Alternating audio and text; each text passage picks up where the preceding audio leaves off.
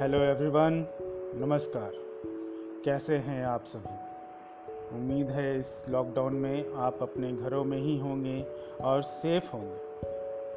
इस बार जो मैं कविता लेकर आया हूँ, वो कोरोना और लॉकडाउन के ऊपर एक सार्काज्म है।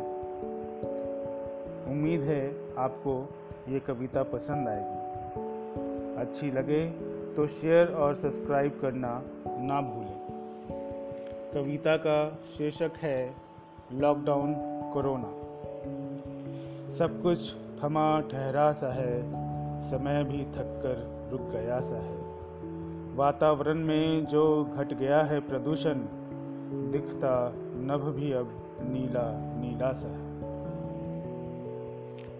जब भी मानव ने प्रकृति का शोषण किया, प्रकृति ने अपने तरीकों से ऐतराज़ जताया। कभी अधिक बारिश तो कभी सूखा, कहीं भूकंप तो कहीं सुनामी तो कहीं बाढ़। जिससे हो जाते हैं कितने ही घर तबाह। हाँ बात उन्हीं घरों की है, वो कंक्रीट की इमारतें। वही कंक्रीट जो अब बिछा है, उपजाऊ मिट्टी पे। हाँ तो ये इंफ्रास्ट्रक्चर भी तो ज़रूरी है ना।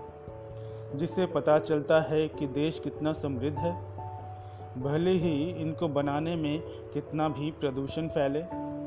हाँ बहुत ज़रूरी है ये टेक्नोलॉजी। वरना बताओ, इतनी गर्मी में हम बिना एयर कंडीशनर के कैसे रहते? बिना टेलीविज़न के कैसे समय व्यतीत करते? ये जो मोबाइल की तरंगों से पंछियों का जीना मुश्किल है।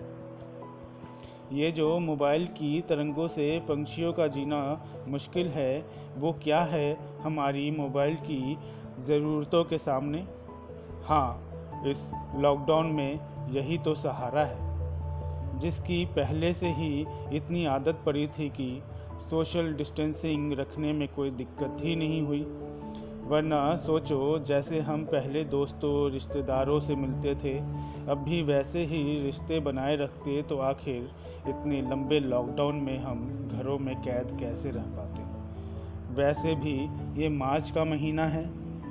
सभी जगह अर्थव्यवस्था की बातें होनी चाहिए थी। एक कर्मचारी अपने सहकर्मी से लगा होता, एक कंपनी दूसरी कंपनी से लगी होती, एक देश दूसरे देश से लगा होता प्रतिस्पर्धा में। लेकिन देखो ना, एक बहुत ही छोटे वायरस ने।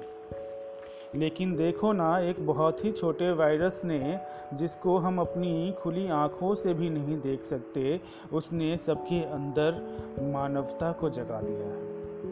या यह बता दिया है कि मानव ही सर्वश्रेष्ठ नहीं, इस धरती पे रहने वाले अन्य जीव भी अहम हैं।